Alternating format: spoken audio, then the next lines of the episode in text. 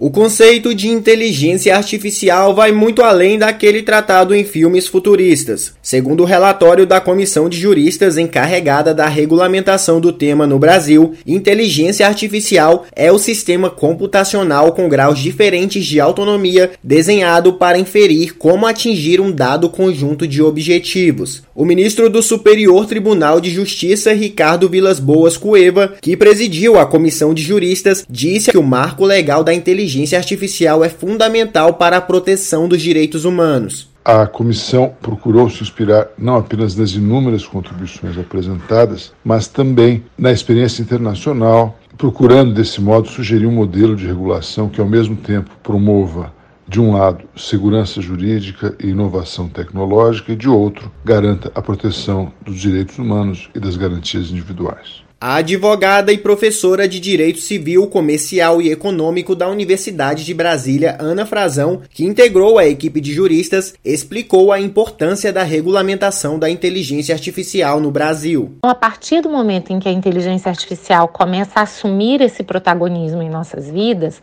começa também a haver o risco de que, ao fazer esses julgamentos, ao fazer essas inferências, ao classificar e ranquear pessoas, ela também possa possa estar violando os direitos dessas pessoas. Ela possa estar discriminando pessoas ou determinados grupos e tantos outros aspectos. De acordo com a consultora na área de proteção de dados e governança da internet no Instituto de Referência em Internet e Sociedade Juliana Roman, a inteligência artificial copia algumas capacidades humanas. A inteligência artificial é a capacidade que tem uma máquina para reproduzir competências semelhantes às humanas, como é o caso do raciocínio, da aprendizagem, planejamento e também da criatividade. A inteligência artificial permite que sistemas técnicos percebam o ambiente que os rodeiam e lidem com essa percepção, resolvendo problemas, agindo no sentido de alcançar um objetivo específico. O marco legal da inteligência artificial foi entregue ao presidente do Senado, Rodrigo Pacheco, em dezembro e juntado ao PL 21 de 2020, que estabelece fundamentos, princípios e diretrizes para o desenvolvimento e a aplicação da inteligência artificial no Brasil. Reportagem Fernando Alves.